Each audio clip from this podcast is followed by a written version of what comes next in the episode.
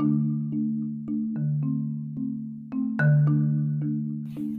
guys, today I'll be talking about hunting. Hunting is a very hard subject to talk about without getting hate these days, so let's jump into it, I guess. Today we'll be seeing how hunting has so many great things about it, mentally and physically, and how it helps the environment.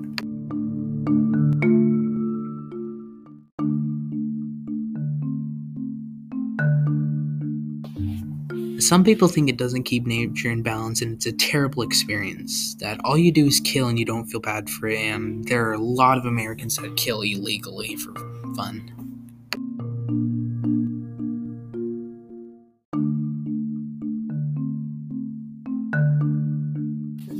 When you hunt, you help the population not go extinct or overpopulate. The state gives out a certain amount of tags to help regulate the population and help those stop from killing illegally.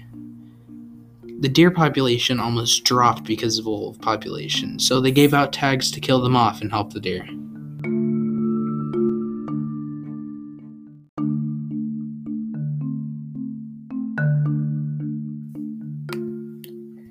There are so many great experiences that come with it. It boosts your mood, it helps you strength mentally and physically, and it helps you form bonds. You can go out with friends and family, drive there, have fun, you talk, and when you get there, you hike, you whisper, you giggle. Then you set up and stay quiet and hope for the best. So many people go hunting each year and have stories their whole life.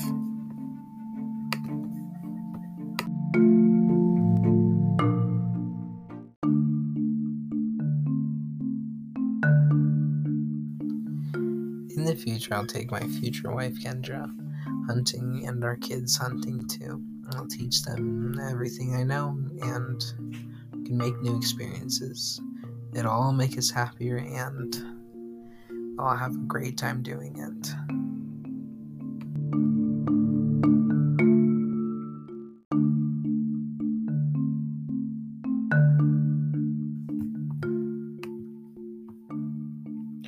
Hunting is really about the experience and what you learn from it and what you look forward to. Some of my experiences are with hunting are spending more time with my little brother and my dad. We go out, have fun, usually with other people, and we make food and everything. It's super fun, and we have a great time. After we tell her go home, we tell our friends, family, and everything. Everyone usually seems to like it. But we can try to teach people and show them that there is so much stuff that hunting does and it's not all killing. But that was a little insight on my thoughts about how hunting really affects mental health and how we think of it. But I'm Aiden, and that's all. So you have a good day.